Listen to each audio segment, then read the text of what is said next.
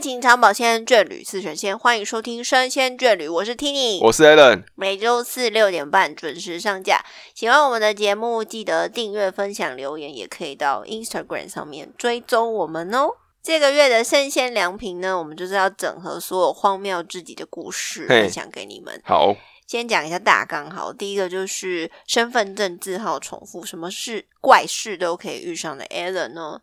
他的身份证遇到重复的事件，那非常的奇妙。我们等一下来听他本人来陈述。好，第二个呢，就是冷气机坏掉，真的很衰，因为五月有几天非常热，然后我们就是遇到冷气机坏掉的事情，对，然后维修这个也是一个很奇妙的来来回回的过程。对，第三个就是这个不不奇怪啦，就是《马的多重宇宙》跟《漫威奇异博士二》这个多重宇宙双宇宙电影观后分享。最后一个呢，是我们去了一个很妙的地方，在桃园，它是土地公文化中心，一样也是一个旅游小游记，跟大家分享。最后呢，会有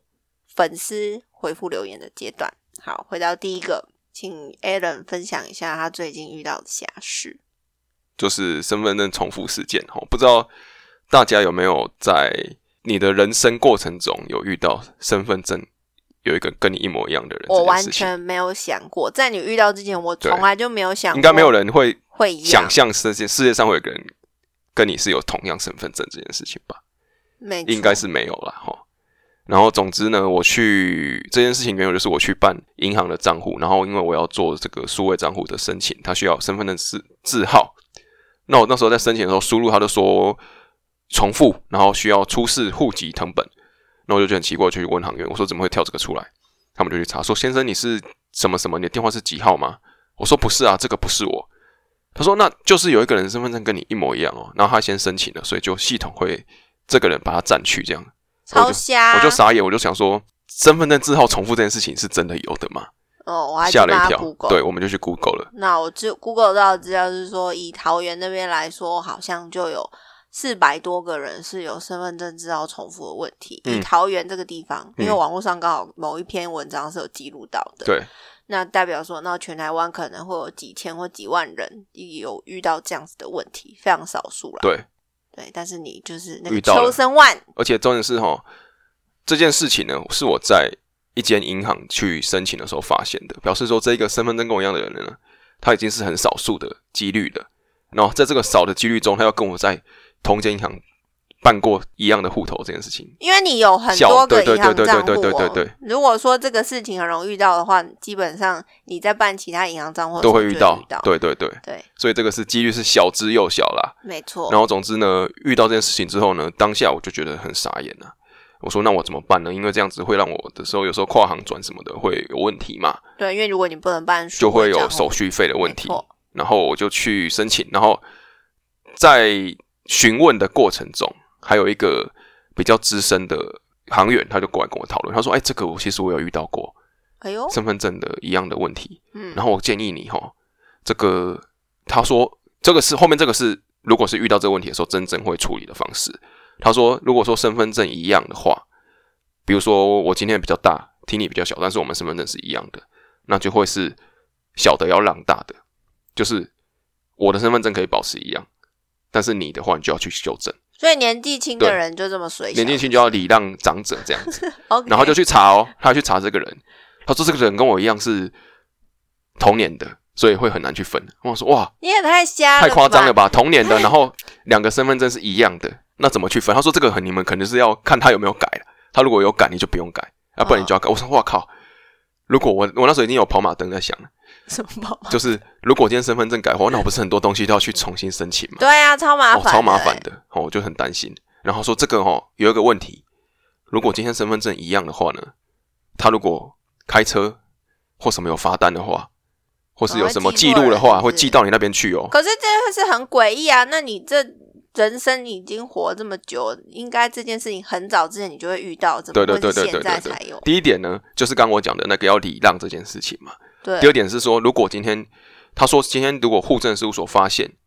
你的身份证跟另外一个人一模一样的话，应该要主动通知你。对啊，那很久对，之前就要发生所啊以都没有。好，那我就觉得说啊，很奇怪。他说，那我们帮你查，那你也是有时间的话，你自己去户政事务所问。嗯，那因为你是本人嘛，比较好问。好，我就去了。我就马上去，然后我就去问，然后呢，去问之后他就去查，他说先生，我们没有发现有有人跟一样你身份证啊，对啊，我说对啊，应该是如果是有，应该要通知我吧，因为我从小到现在没有三十年了也没有遇有遇过嘛，过啊，哦你很暴奇露怪了年龄，好，没关系啦，没关系，我还少报一点。 哦，然后我就是没遇到，他说对啊，那我们就他们就开始内内部查了哈，然后查一查之后发现这个银行的系统是很有趣的，因为它需要，比如说今天我要去办银行的户头，我要申请数位账号，我们的编码，那个我去户政事务所，他那个户政人员还跟我说，他们的编码每个号码都是有九码嘛，每个号码都是有它的意义在的。对，所以你今天去办，比如说我去办户政事务的户头，我去办户头啦，银行户头，我随便乱打一串数字，不一定可以过，嗯因为那个它的组合是有规律规矩的嘛。我只知道身份证对的你不能乱第一打个啦数对啊字是男生跟女生，对，一后跟面我二都嘛，不知对道啊了。哦所以他说他说每个数都有它的意义，所以说你乱打不一定过。然后银行也会做这样子的设定，嗯所以你去设定，你去办数位账户户头的时候，他会去检查这个号码这一组是不是有效的。哦，是这样子对，然后为什么那么巧呢？因为我之前这个银行户头，我在呃蛮早之前我有办过，所以我有留基本资料在那边。嗯然后呢，这个跟我相同身份证的人，在我办完这个户头之后，那时候还没有什么的数位账户，应该是你知道办数位账号还是网络银行啊？网络银行啦，数位账户都有，那个时候绑在一起的。哦哦然后，总之那时候还没有数位化的时候，我已经在那个银行办过一个户头了。哦，所以你是先对开始，然后之后他过来办之后，那时候有数位化了，嗯然后刚好我的我原本的资料留在那边，所以他没有建档，所以他在他就可以用我的建档的方式，他打错这样他的身份证字号的时候，他当然可以去设定，因为我之前在那边办过户头的那个身份证字号已经认证过是正确的，所以是这么刚好，所以他就刚好输入这个人的时候，对哦对对对对就对刚好跟你的对上了对对对所以他就觉得说就哦，安全的过去了。你对，所以就让他有了，总之呢，这一段的故事呢就是这样子在来来回回的跑。好、就是我先去了户政事务所，他说没有，然后银行还在去查，他们那边是不是内部有疏失，然后变得很奇怪嘛，就是到底是我的身份到底是我是不是有另外一个我在这个世界上呢，平行宇宙呢？ 然后我也搞不清楚。总之就花了大概两约莫两周的时间，真相终于大白，我们兜了一大圈啊，终于大白了。什么意思？总之呢，最后发现是在银行的行员在替这一位呃我的平行宇宙的 Aaron 办户头的时候呢，可能嗯看错某个数字，因为手写申请嘛，看错某个数字，他输入错误，然后刚好跟你的刚好就跟我一模一对象样，然后就变成说啊，我就无法申请了。哦，也太瞎所以就是了吧绕了一大圈呢，从发现身份证是不是一样，或者是哎呦，是不是处政事务所没有通知这样子的一个很重大的事件，到头来，然后最后呢，就只是一个人为呃人为疏失，对。然后总之到后面呢，他就把这一位呃我平行宇宙的我的账户停掉了，因为他也是已经做结清了，他就停掉让我去做。哦那那总之在删除呢重新建档过程中，因为呃系统呢比较复古啦，嗯，所以说需要做一些比较呃制式化的删除，它没办法做增加，它只能把原本的删掉，然后把你放在第一个。总之这样来回弄了两周呢，终于搞定了。那也让我发现说，哇，原来曾经我的在这个银行里面曾经有一个跟我一样身份证字号的人存 在。好笑，这没有遇到不知道，没有遇到过但我我记得啦，嗯就是你那时候有提到说，其实如果真的有遇到身份证一样的话，他们其实会在身份证当下就会的最后对对面帮你写或跟二嘛。对对对，他会做零零或或一零或一或二这对样，他们其实会在有做一点设定，但是刚好啊在第十嘛数位的那个设定是没有做的。对，但是他们的系统其实跟不上现在的数对位化。对对，虽然我们现在社会一直在强调说什么 AI 或数位化、电子化，但其实很多企业是跟不上这个速哇度的。沉重的结局是不是？没错啊，因为其实就在医疗上面也是要做电子病历那些也没有那么轻松，所以我们现在还是处于一个阵痛期，嗯不是说所有的人工作业要转电子化是很轻松的。对。不过，这的确是银行他们自己的疏失啊，是他们要就好是好解决。连串的巧合，让你发现说，原来曾经在这个地方有一个跟我一模一样身份证照的人存在。对，但其他事实很巧上很是巧没有很巧这个人，对他只是人为疏失。对对对对对，疏就错绕一大圈。对啊花了半个月，但是我觉得这样是好事。啦，总比真的发现有一模一样身份证，那我可能就要改了哦。那很麻烦吧。对啊，那就真的很麻烦对了。啊，这真的是什么怪事都遇得到。好，然后第二件事情就是我们人气计划，乍听之下好像觉得这个还好这个是跟第一件事情其实有点异曲同工之妙。讲也实是话，兜了一圈，兜了一大圈。那你先讲前面我们的冷气怎么回事好了。其实我们的房子是租的，对，然后这个房子，因其实它的装潢都是全新的，我们是第一批住客，对，第一批房客啦。然后那时候进来的时候，所有的设备因为都是新的，所以没有什么问题。可是，在住了两三年之后，你就会发现冷气夏天的时候打开就是会有一股酸臭味。对。然后那时候我们就有跟房东反映，有请人来看，他就会说、哦，因为他当初在投机嘛，就是想要他的房整个房子利用最大效效果，所以把我们这边原本是处于客厅的位置，把它改成套房。对，那它的装潢、它的格局、管线就会牵得有一些纰漏，所以我们的管线呢是直接接到冷气的管线是直接接到排水沟吧，好像是是，好像它的是位置有点问题。位置是接在一起的啦。对就是反正到它最后的他们的我们这边的浴室的排水孔、洗手台排水孔跟厕所排水孔，还有冷气的排水孔，都都是通到同个地方的。对，但是会有沼气回流的问题对，导致说我们的冷气在刚开的时候会有臭味。嗯，那那时候因为你不可能把管线全部拆掉重对弄，对，这个就原因是啊它是装潢镶都埋在在里面了。墙壁里对面，对对，所以我们的冷气就一直会有臭味。然后你冷气师傅是说，要不然你就是透过温度降低的方式，让臭味比较不明显。嗯，但是如果你假如说我设定二十五度好了，当室内温度达到二十五度之后，那个臭味又会再浮现，所以你的冷气又要持续的降低温度，对，才可以避免这件事情。所以臭味其实一直都在哦，只对啊是久居陋室，久闻不得其闻久详就习惯了啦。没错，所以呢，这个问题我们已经习惯了，那就算了。反正我们平常也不太开冷气，对啊，但是今年夏天已经要来的时候，我们就想说，哦，真的太热，已经三十度了，难得就开一下冷气。我们已经间隔半年多没有开冷气整个冬天是没有开的啦。没错，所以那时候打开之后就想说，哎、我的冷气发生什么事情？没有臭味很好，可是完全没有冷风，对，没没有臭味了吗？没有，没那时有臭候味啊没没有臭臭味哦然后完全没有人，就是一个送风状对态。然后我们越想吹越说。热哦，真的。没错，然后我想说，哇咧，完蛋了，我们的冷气要坏掉，然后天气要变 热，所以我们就赶快联络我们的房东，房东就说他会请人来处理，嗯对然后处理这件事情就是我们整件事情的核心。好，就要麻我烦讲，要我讲，对对因为因为那那时候你都对在我在家家里，对，然后总之呢，第一次师傅来，他就看，他说，因为我我们那时候也是不太清楚到底是不是真的没冷气，感觉不是不知道自己是感知的问题还是什么样的，所以师傅就来我，然后他打开，我就跟他说，可是我昨天开了一下，我觉得还是有凉的感觉，他说没有啦，这个是没冷媒，就在做送风而已，嗯，只能纯送风，哈，那他就去后面查，说冷媒都漏光了，就是都没有冷媒了。嗯，哦，然后好啊，那就没能没没办法嘛，隔天再来看。然后他说呢，他 这时候师傅讲了一句，他自己也觉得蛮尴尬的一句话。他说：“如果你们觉得很热的话，你就打开，把它当电风扇吹好了。没有意 义好吗？就是讲干话，对”然后呢，隔天来呢就发现说，哎，我们的室外机、室内机嘛，又是分离式的嘛，哦，室外机都没有问题啊，就是没能没啊。那可能问题就出在室内机。那室内就去查，诶，这个因为我不太懂冷气的构造啦，总之他就是把一些管线打开看什么，然后说这个都没有漏，应因该为是因为有说，漏的话，它会油油脏脏的，我们都是很干净的。没有没有，你这样子讲，大家会不清楚为什么没有冷媒这件事情搞了这么久。就是如果你的冷气吹出来没有没有冷风，大家第一个结判断结果就是没有冷媒。对啊那没有冷媒，你就要去推敲说是哪里漏了刚好用完用完了吗还是还是它是漏掉掉了，对对对，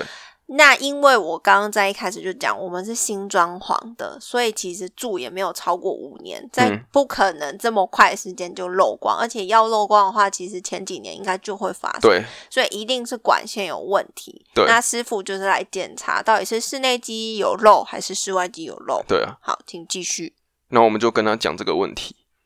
就是有臭味嘛，这样子。然后他就说这个哦，有臭味这件事情可能就是关键哦。我们就想说哇，那我们去年发现的时候，我们也都没有把它很认真的处理嘛，对不对？嗯，就是觉得说啊冷气温度调低，然后调低这件事情也是这个师傅跟我们讲，我们才知道的，就是冷气温度没有啊较低的之前情况就有是讲吗？了有讲过温度低的时候，它就臭味就会比较有有抑制之住前有吼说，然后呢，总之，好，他就开始往管线的部分去查了。那因为搞半天嘛，因为我们整个冷气是很健康的啊、很正常的、啊，找不到问题啊。然后呢，他就怀疑说呢，可能是里面的铜管啊被我们的这个沼气回灌嗯，腐蚀掉。对，因为我们前面有说会臭是因为沼对气对回对对灌嘛，对。然后又因为呢，我们在去年夏天过后，我们就没有开冷气了，所以在这半年的时间内，冷媒就这样子一从个小洞慢慢的漏光光这样子。好，他就拿回去检查了，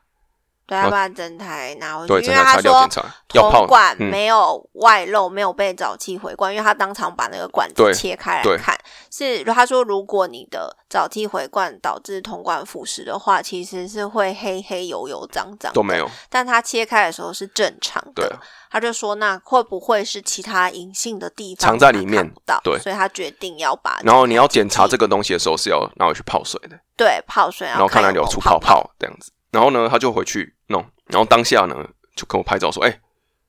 找不到哎、没有问题啊。”然后之后呢，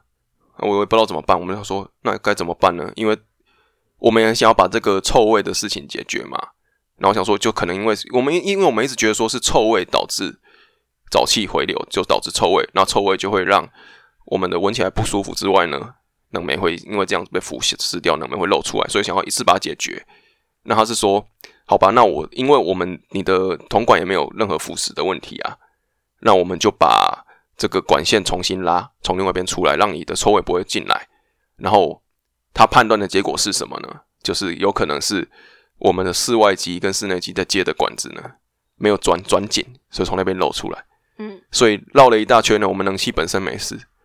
是接管的地方没接好，造成冷媒外漏。但是这件事情其实前后请了两个师傅对来帮我判，因为第一个师傅就说、啊你们这台冷气我们当初装的时候管线都装的很好，对没对有问对题，啦。他说你不能说是我们的问题哦，因为我们检查都是 OK 的哦。我们其实当初是有两批人来，第一批说，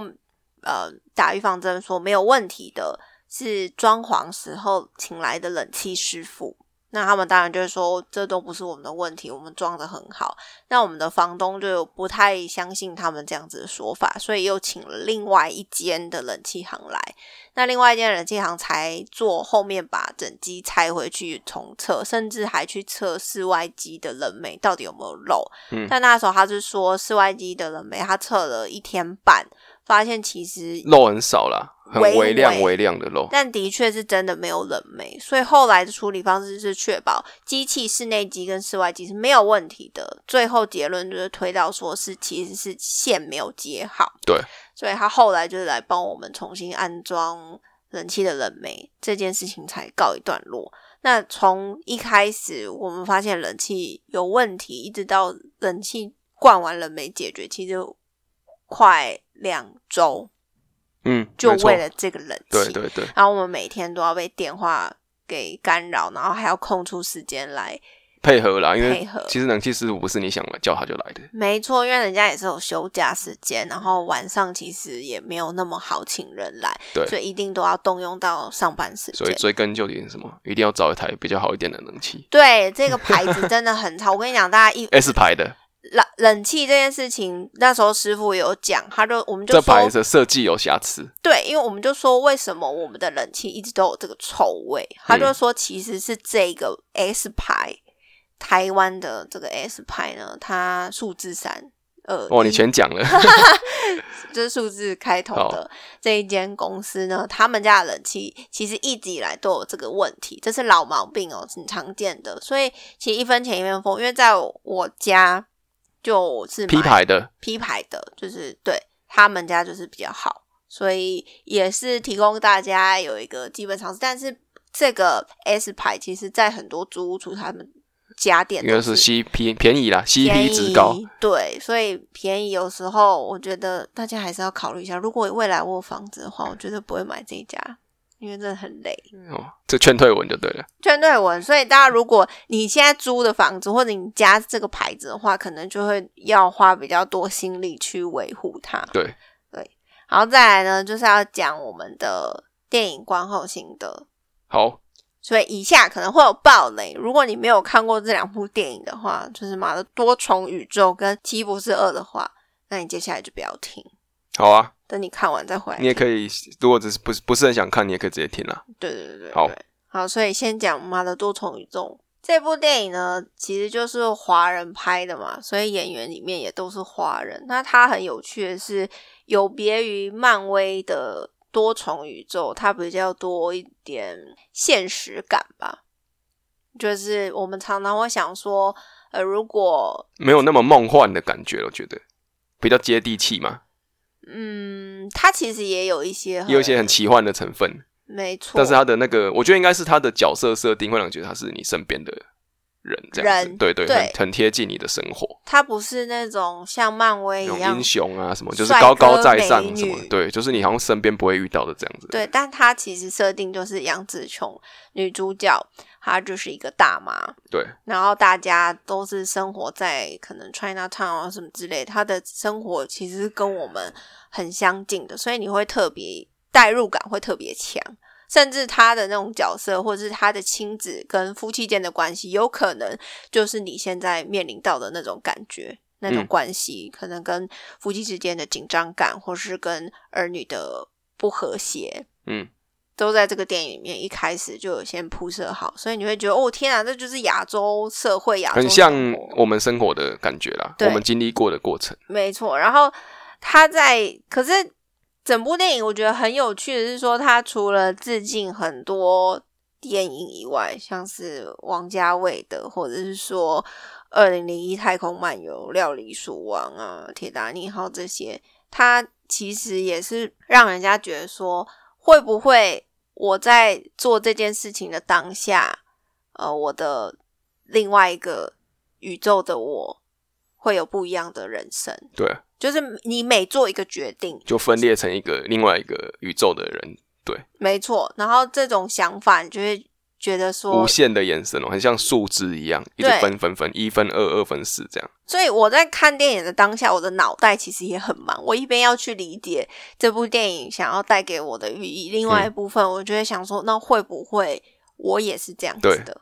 那你就会总结到最后，就觉得说，你做的每一个决定，其实都会都有很做与不做这样子的分支啊，对，而且都很重要。对啊，然后你在这个过程里面，你也是跟主角一样，去对自己周遭的人有一点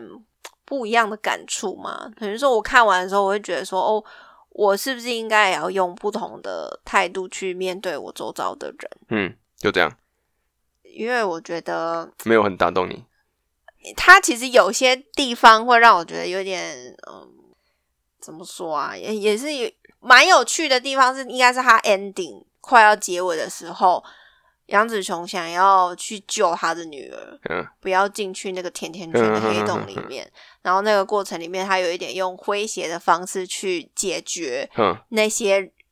阻挠他的敌人们，对对对他用一些很巧妙、很诙谐的手法。我记得有一个让他们就是让他们得偿所愿呐、那种感觉。对，有时候你是在你不是要击倒他，你是要让他获得满足这件事情对，。因为它其实这个里面电影里面有个元素就是宇宙摇嘛，对啊，它就是透过宇宙摇这件事情，然后把其他宇宙的人叫到对啊，杨紫琼现在这个宇宙，对对对，然后你就会发现其他宇宙的人，他们其实都有各自不同的磨难。嗯那杨紫琼就是用她的理解的方式去帮助他安抚们，对对这对，些其他宇宙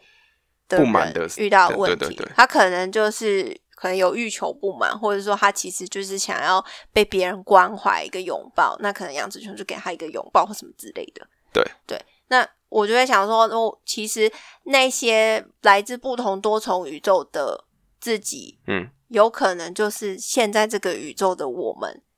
有不同的人格决定之后不同的的分想法出，去，对应该是说我们每个人都有不同的面相。对啊，然后我们其实也是在这个宇宙里面扮演我们不同的自己。嗯，那你要怎么去跟这每一个自己去和解呢？哇，那么深啊，对，我觉得就是这么深，因为就好像说我们每一个人都有自己不同的角色嘛。我在家里，我可能是一个女儿，嗯，那我在外面可能是别人的同事，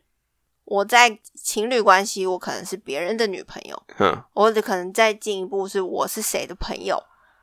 没错，都有不同的角色嘛。因为杨紫琼在不同的宇宙里面，他她有也在是扮演不不同同的的角角色，她也可以是一个知名的演员，所以有可能是自己在不同的领域的投射，就是代表不同宇宙的自己的角色扮对演不同。我我自己的理解是，这个多重宇宙它不一定是真的宇宙，嗯它也可以是不同可能性底下的自己。嗯那我们其实不同底下可能性底下的自己都会有遇到不同的问题，嗯嗯嗯因为我们有时候可能会幻想说，哦，如果我哪一天我做做了不一样的决定，我是不是对哦就可以成为什么样的人？你这个就是要提转到奇异博士这边，等一下再讲。对，嗯因为它里面就有讲到说，如果她当初有一个宇宙是，如果她当初没有跟她现在的老公在一起，她就会变成我们认识的那个国际巨星杨紫琼。对啊，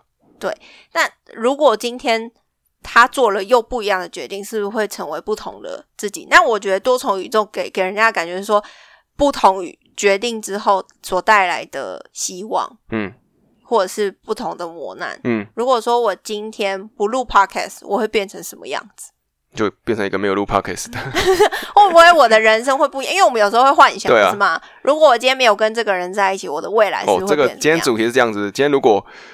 我的冷气没有臭臭的，就不知道它是坏掉的。 今天我没有去办银行的话，我就不知道我的身份证。或者是说我一我们一开始没有选择这间租房子对对对的对话，对对，我我们就不会是遇到这个问题。没错没错。或可者是我们会有别的问题、对啊，对啊，那我觉得很有趣，嗯就是多重宇宙，对我自己会有不同的解读。多重宇宙对我来说，它不一定是真实的宇宙，嗯，它有可能是哦不这个同很面特向别的自己。对对，所以我觉得这部电影是很有趣的可地方。以去自己带入这样子。嗯，对，可是再来就是讲奇异博士嘛，奇异博士我就觉得他也是多重宇宙的概念，但是也可能因为他的角色设定啊，或是他的呃故事发展，就已经是我们熟知的运用这样子套的路，对对对，所以说你会觉得说我不会带入说，如果我是经历这样的事情的时候，会发生什么事情，你懂吗？我不会带入说我自己也是有个多重宇宙的感觉。那因为你讲那部它是属于一个比较小小市民、平凡人的感觉，所以你很容易带入你自己的角色进去，我觉得这跟制片公司有关，他们的行销的感觉啦，他们的、对啊、的一方个是向，商业片嘛，对对对那一个就是，但是也不是不好看啦，不是不好，但我觉得是比较恐怖的东西， 恐怖片为什，么我觉得蛮恐怖的欸。这部片我觉得蛮恐，比我想象中还要恐怖。我觉得英雄片能够做到，呃，有点惊悚恐怖的感觉，是一个很值得嘉奖的事情。你是你说的恐怖是指他拍摄的手法，手法是恐怖的，片吗手法。是恐怖片的感觉。嗯，那我是觉得还好，不过他有一些 jump scare，对，我确觉得确蛮实讨是厌，有一些对他不是要故意吓你，对，但是他真的会有一些这样子的情诶，景，不对，他应该是要故意意吓吓你。啦，应该是故我意不吓知。道为什么他要把它定调成有点黑暗，然后对，惊悚惊悚啦，的元心灵素惊悚这样子啊。但是我对觉得是一个尝试啊，就是我们不能说我们不喜欢就觉得它不好嘛，它对当然是一个尝试，也不错。但这就是提到我们这个故事的重点核心，就是在今天没有做这件事情，我在别的宇宙，然后我很羡慕别的宇宙这么好的结局的话，如果我今天想要去过他的生活的话，是不是会造成什么不同的感觉？你懂吗？像我诶今是不哎天是应该要稍微介绍一下这部片到底在讲什么？要全部讲嘛，反正我反们正都会总之就爆雷是，了总之就是这个飞龙女巫她已经有这个幻幻想幻觉了嘛，她就有两个小孩了嘛。那这两个小孩是她幻想出来的小孩，因她其实为没有这他个小孩。要懂这部片的人，应该要先看看过过那个汪达幻视《汪达与幻视》的，电视剧，但是其实对这一部它其实有一半的时间都是在帮你复习它的过程。总之就是飞龙女巫因为幻视死掉之后呢，她就很伤心，所以就虚构了一个自己改写现实，虚构了一个小镇，然后这个小镇幻视是活着的，然后他跟他要生两个小孩，对然后等到他发现真实的情况之后，就是他被人家打醒之后啦，那种感觉，对，就是他从梦境醒来之后，他发现他没有小孩就崩溃了嘛，所以他就想要去找其他宇宙真的有小孩的自己，然后把那个小孩变成他自己的小孩，就是他想要把其他宇宙的自己取代掉嘛，应该是说他想要到那个宇宙对对对里面然后也想要有享受有小孩子的感觉，因为他觉得说有小孩这件事情啊是对他来说是一个真实的事情了，他不能他不能接受说没有小孩这件事情，好，总之就是我想要，比如说像我今天在这个宇宙我看到我其他宇宙自己过得很好，我我就就想想要要过他的去那生个宇活。宙，对过他的生活。但其实这是一个重点，就是在真的是如你所说的是这么好的吗？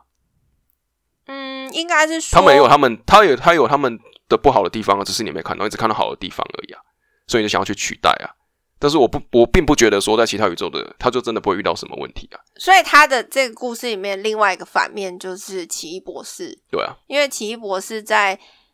我们所熟知的这个宇宙里面，嗯电影的主主主是主主宇宇宙宙里里面面，他其实是没有跟他心爱的女友在一起对嘛。那他其实奇每一个宇宙的奇异博士都是想要跟这个女主角在一起，但是都没有。嗯对那他发现了，可能有一个宇宙，诶、应该是说，因为他这个漫威蛮敢跳的点是说，他现在电影跟影集嗯是有关联的。嗯那其实他在《What If》里面，也这有也个有一个宇宙，动画里面也有一个奇异博士的宇宙，是奇异博士为了要找寻像绯红女巫 E 这样子，想要找寻一个可以拯救他老婆。对，女就是因为友他的那在那个宇宙里面，他的这个女女伴呢，不管怎么样都会死掉，对所以他就是为了要想尽办法要复活，就已经走火入魔，对，所以就想把要所有宇宙的自己的所有可能性都拉到自己身上了，对然后就啊变成魔了，成魔这样子。对，所以他其实就是要做一个对比嘛。嗯奇异博士他会怎么选择？那这个宇宙的奇异博士也会跟其他宇宙的奇异博士一样做一样的选择吗？对啊，那绯红女巫她就是想要做不一样的事情，对，她就是想要去找到她的小孩。她一心就是觉得说，我在这个宇宙做不到的事情，如果其他宇宙的我做得到，那嗯我就要去那个宇宙生活，甚至是拿到自己的小对啊孩。那后来，哦，你继续讲。后来就是他自自己就和解啦、要原谅自己啊。总之，我觉得这一部电影呢，就是它很多场面是很精彩的啦，然后是很多的梗啊、彩蛋。但是我觉得最重点是什么？就是一定要，就是我觉得我们在幻想，像他们现在有讲说啊，其他宇宙的会不一样，或是其他宇宙的会过更好什么。这我觉得这都是我们对一些自己现况的不满的一些幻想，知道吗？然后会把它投射到成这样子的事情。为什么会有多重宇宇宙的概念产生？就是这样子啊，就是因为我们在我们的人生可能遇到什么不顺的事情，我们想说，如果今天我没有遇到这件事情的时候，我是不是过变得更好？嗯我对其他的决定产生美好幻想的时候，我就产生了多重宇宙的概念嘛。那所以说，我觉得到最后我们要回归的是我们自己，是不是要好好的去认识自己的人生，然后去不要说只看到负面的东西，应该是要有一个比较好的积极的观念来想这些事情，你才会觉得说，嗯，不会这样子的想法会让我觉得说我是希望可以成为取代其他宇宙人变成自己的这样子，就是因有为他点其实最后面我觉得蛮蛮感动的一幕是那时候绯红女巫本人，她就跟另外一个宇宙的另外自一己个宇宙的自己有和与相遇嘛和，解这样子，然后她看到她两个小孩，在怕他，对，然后她伤害了那个有小孩对宇宙的自己，对但是那两个小孩没有想要去跟绯红女巫亲近，反而是害怕她，然后请求他们不要伤害她妈妈。可是对绯红女巫来说，在什么宇宙里面，你们都是我的小孩。对啊，可是对那个宇宙的小孩而言，我的妈妈就不是只有你现在倒对啊在旁边的对啊那一个、对啊对，所以绯红女巫不管做怎么样的事情，永远都没有办法取代另外一个宇宙的自己。没错，那我觉得这一点也是蛮有趣的。对啊然后后来绯红女巫，嗯，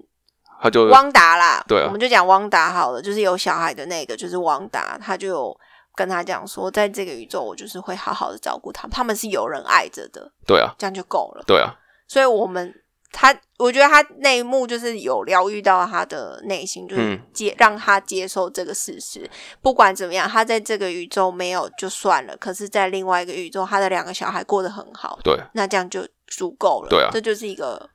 母爱嘛。就是和解了啦，自己跟自己和解了，有这一段我啊对啊，觉因得为你可能很他好这些看他所谓的这些多重宇宙概念，有可能就是在我对人生的后悔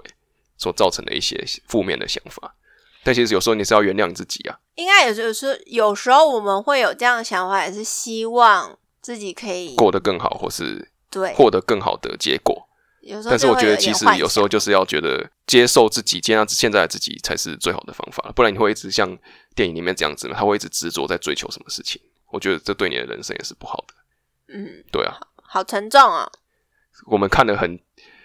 看到很心灵层面去，对，希望大家不会觉得听完我们刚刚的分享有 越点听越不懂头昏哦。脑胀，没关系。啊如果你没有看的话，可能也听不 太懂；如果有看的话，比较会知道我们在讲什么啦。好啦，先聊到这所里。以你看嘛，如果这样子的话，我们就需要一点心灵寄托，所以我们就跑去桃园这个我你很会接土地公文化中心去了解一下深耕于在地的土地公。 哦，这个接的转的你不知道错。土地公在全台湾到处都有，而且大大小小的土地公庙，对吧？对土地公应该算是，你看他形象如此亲民和蔼，然后又随处可见，是所以就算你好，你信呃天你主教，不是对，不是这个信仰，基督你也教都知道土地一公。定知道土地公。对好，然后我们就去桃园这个新盖的土地公文化中心，它算冷门景点吗？我觉得超冷门，一般但它年位轻置算人不错，它位置算蛮好的，年轻人或者是像我们这样子一般人应该不会想去。去啦。 我们去原因就是因为我们当初的朋友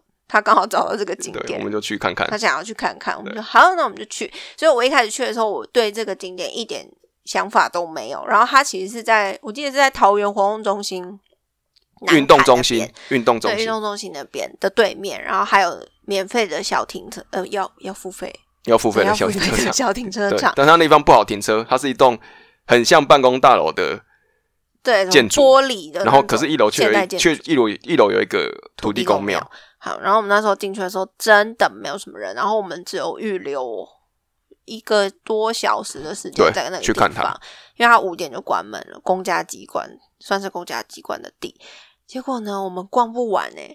很大、你啊知。道它整层好像五六层楼吧，嗯我们逛不完，我们后来就是走马看花，然后没有还被逛人家完，没有赶逛完，因为里面的都是志工阿姨、对，志工阿伯，好所以他们都很准时下班。我就来先陈述一下它到底在展什么东西。首先呢，它是希望你可以从最高楼层开始参观。对那最高楼层就是其实就是常见的呃庙会嗯游行的对对时对候，他们都会有绕境，绕境啊，庙会不是绕游行境，他们都会有一些官爷，就是超大只，然后对对对对会在那对边甩手的一个人在里面操作的，对对对我忘记他的名字七了，爷八爷啦。呃，不是七爷八爷。在他们有一些文官武将，哦，对啊，对都有。反正大超家级如果大家要去，呃，想象的话，就是会那种白手白白去，有没有？就是然后很大只的，就是你会扛各个种将扛个军扛个这个 on 啊这样子的啊。对，人是可以在里面的。对对对对然对后他就会这样甩手什么，然后他现场是有摆体验的，对，听你他听挺你有上去对玩，它其实只有竹篓的那种对，可是它超级重，很然后它重你可以亲自进去体验，所以我就是人就是硬要进去，我然后们那在边边我们那甩天大概两组客人，全部都看他在那边摆动，对蛮蛮丢脸的，因但为是很其实很难哦。真的很认真说，重他这个东西你要扛起来，要两个人帮忙。对，而且然后他一定要外八对走对对路，对让那个手可以甩起来。他们其实是有什么七星步还是什么对的，对，你甩动的时候它是有一个惯性啦，所以你走路的时候一定要有一个走的方式，才会让他的手甩起来。没错，然后他现场其实就有摆几个，告诉你说他们他的们谁头是谁饰，然后他们身上的衣着，嗯，差别是在哪里。但因为实在是太多了，所以我也记不太起来。我希望大家可以去现场看。那另外一区呢，它就是有展说七爷八爷他们会用到的那种刑具啊，手对手的还有摆八件加八加九的也有，对，还有他的衣服跟嗯他的脸谱分别代表什么样的意思，嗯我觉得很有趣。虽然我们平常这边笑八加九八加九， 但其实人人家有是是有一个文化的啦，文化的，你对去认识他，很就深是层的文化。完全不一样的见解，就对觉得哦天哪，人家是很认真的东西，人家在工作的时候是很很用心，对，然后我们就是一直在那边讲，真的是很母汤，好不好？我们就去认识这个文化。好那另外，它的小小楼层有一个小模型的展啊览阁楼，对，它里面有呃分别用纸扎吗？类似不止纸扎粘土，纸扎粘土啊，然还后有乐对高都有做去做那个人庙家宇啊，一些文化的绕境的车子啊，还有一些呃绕境的时候的一些情情景这样子。对对很对，因为精我之致前其实，在 Instagram 上面有分享，所以如线动上面有分享，如果那时候看到的人，也应会该发会现很精看到一致，些东西，我觉得非常非常精致，因为我超爱看这种东西。就是之前我也去参加参观过袖珍博物馆，嗯，我就是非常喜欢这种小东西，精细的小东西，就模型啊，然后乐高啊什么的。所以如果你是喜欢这一类的人，你在那一个小区应该会逛得非常开心。嗯对，真的很精致。因为它是其实都是请找来台湾非常传统技艺的那些达人们嗯对制作的，像是捏捏那个捏面人的捏，面人也有，对所以我觉得很厉害。好，接着我们就到下面楼层，下面楼层有一层是好像是他们的桃园当地的一些全叔叔台湾阿哦姨，不是只有台湾桃园那地是吗？哦。你说那个画画画的那就是个有一区不知道为什么就特展呐，特展那是特展但是，它绘画协会的特展，特展，然后另外一边呢，它就有一个区域是放全台湾各式不同对的土地公还有庙也有讲嗯，然后有有讲庙的造型也有，哦，然后还有对讲，土地公的各种造型。哦，第一次看到很精彩，那个玻璃柜里面全部都是土地公，你会发现哇，土地公真的是 千变万化，真的什么都真的什还有么不同什么版本都有形态呢。对胡子有，也没有胡子版本也有，有胡子版本也有，然后怎么做也有， 对对，穿然什后么衣拿服也什么有，拿什么也有，有对嗯站也有坐，有坐龙椅，然后土地婆也有不同的造型。然后表情，嗯他没有研究，然后可能他的法式长得对不太一样，然后没有就是研什究，么什么什么戏中的样子是长这样，什对么，戏长这样，哇，我觉得超酷，看不完哦，那个真的看不完。真的看然到后来后你会你会眼花，对，因为太多，然后他就会跟你讲台湾各种分台湾各地区分布的土地公庙，然后嗯他会有挑几个代表性出来。我觉得你你就把它当成是去认识，你没有说一定要因为你有这个信仰才它是很去有趣的东西我，觉而得蛮有且趣你也不会去特别研究了，因为这种东西就是你随处可见嘛。可能今天呃巷子口就有一间土地公庙，啊，对你也就是习惯它的存在了，这就没有好去研究他们。其其实有很多的戏种跟呃从中国那边过来的很多不同的呃文化去融合上去的。对，而且他，你知道他很有趣的是说，他还介绍到台湾一些传统庙宇的可能装潢上面不一样的地方。那像我们在进庙的时候，都会看到他们的门口不是都会有对联吗？对啊，然后它的上联、下联什么的，嗯，那他们其实都会有稍微的跟你解释一下，这间每一间庙他们在写那个对联，其实都是有意义的，嗯，所以我们可以透过这些对联去了解哦，这个神明他是拜什么的，然后再来他是为什么会来这个地方，嗯有一些人也会在那个对联上面嗯嗯嗯写，没错，甚至是说这个神明他主要掌管的、负责的是管理什么样的相关的事情，对，都可以在这个门帘上面看得出来，没很有错，趣很有趣。对。然后再来就是它下面还有附一些比较类似台湾比较传统文化的，对啊可能是布袋戏哦，有点像是酬神的感觉啦，就是我们为什么要在什么时候拜土地公，他的生日啊什么的，对，它都有非常对详细的，还有一介些绍小景可以去互动啊，拍一对，些照它还片。有它那边有一区是那个布袋戏的，然后有一个那个眼眼睛长手，然后手在长眼睛，那个很我忘记名字了，反正一有一尊神明它是大将军，对，它是然后它的甲长午年还是长相有点像是你讲那个动画好了，呃那个咒咒术里里面的的那个特辑特辑特辑的那个咒灵，咒灵啦，有一个猛男对对，然后是她是女女生的声音，然后是很猛的一个人，对对对然后他的手眼睛就会，他的眼睛那边会长出树枝嘛，然后树枝里面这样子的感觉，它很像那一只，刚刚讲的那一位是呃甲子太岁杨任。对，那我想讲一下他的故事。他说杨任呢本来是商纣王的商大夫，然后他向纣王觐见的时候，纣王听不进去，很生气，所以就把他的眼睛挖掉，嗯他就因为这样致死嘛。对，然后后来呢，杨任死后非常生气，惊动了上面的道德真君。嗯那道德真君呢，再把杨任的尸体收回来，收回去，然后带到清风山紫阳洞之后，拿了两颗金丹放在他的眼里面，嗯，然后随后他的眼睛长出手就了，长出手手，然后嗯他的手手又长出了眼睛，所以他的手心有眼睛、对啊，对对，他那眼睛里面的手手又长出眼睛对，，很特别，对对对。然后他就说，他的眼睛呢可以上观天庭，下视地府，嗯中间呢就可以看人间百态，对就是传说中的手眼通天。那这个角色我觉得蛮有趣的，就是他在只要是有太岁的话，负责值年的是甲子年的话，嗯就是他。嗯，如果你是甲子年出生，那你的太岁执行就是他哦阳好刃，所以大家可以去找这个。它的图片你可以去看，我们叙述可能还不够具体，你可它以去看长得看。就很像刚刚提到真的很特《别咒术回战》里面那个花玉，对对，特级咒灵，嗯嗯好，所以看完了这一区之后，它里面还有哦还有一些呃，我们最后到的是布袋戏那一区没啦没办法看完，没办法看完，因为那布袋戏那一区很特别非常精致，就对是它展了它有涂那个荧光剂有没有？所以那个整个好像是布袋戏怪人区吧，对对对，那个颜色很漂亮，然后又很大只，对很有趣，这个没办法看，来不及，对，所以我觉得如果我还下次还有机会，我还是会想要真的哦去哈。那边看一下。好，也是提提供大家一个另类冷门书景点参考。 但是我觉得，如果你是初次约会的话，不要约那 边，因为真的很奇怪，好不好？就可能是一群朋友 为去，什么觉得怪怪的啦？就不要哎它不是它不是一个让你玩的地方啦，它是你今天想要好好的当个呃文文化、文化人、文化青洗礼年、文化青年，不是文青哦、不是文青哦，文青不会去是这种是想要地方学。学习文化、民俗青年， 对你对民俗文化很有兴趣哦，我觉对，得可可以以去了解一下。走马看花也是不错啦。对啦，因为如果它你里面的东西是真的很丰富，对，但是不太适合情侣去，我觉得。跟我们两个也去了，我们是比较熟识的去， 我是说你们在一起如果没有很久，你们想要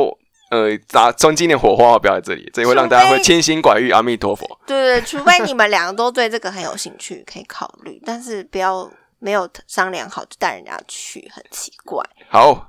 对，那就是跟大家分享我们这个特别的游记。呃我真的觉得这个地方很有趣，应该一般的网网络部落客不会介绍的地方，算蛮冷门的。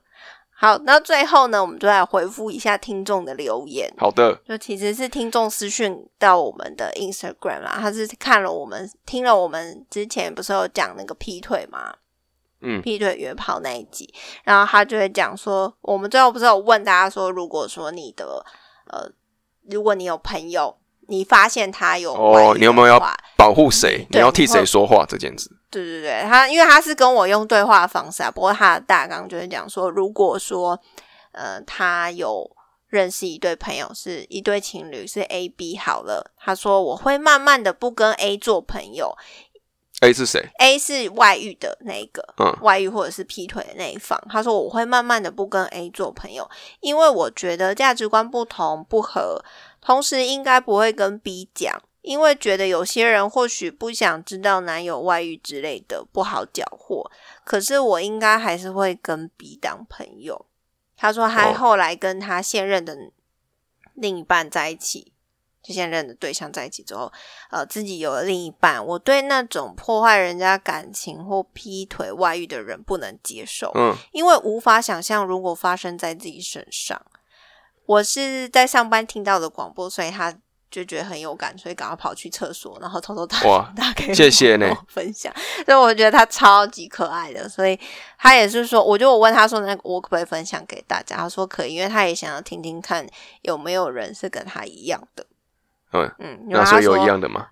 有一样的要，觉得应你该有啊，们也可以如果他去上班听到一半去厕所打的。很可爱。然后他就说，他觉得他自己现在就不会勉强跟聊不来或者是价值观不合的人做朋友。对，所以分享给大家。嗯对啊，每个人都有自己的解法，嗯，然后如果大家觉得想觉得很有感触，也可以对，这都完全匿名的私讯给我哦们。对你就可以完全的呃，把你自己的想法分享给大家。对如果你不想要剧名也没关系。对，我们就这样子念就好了。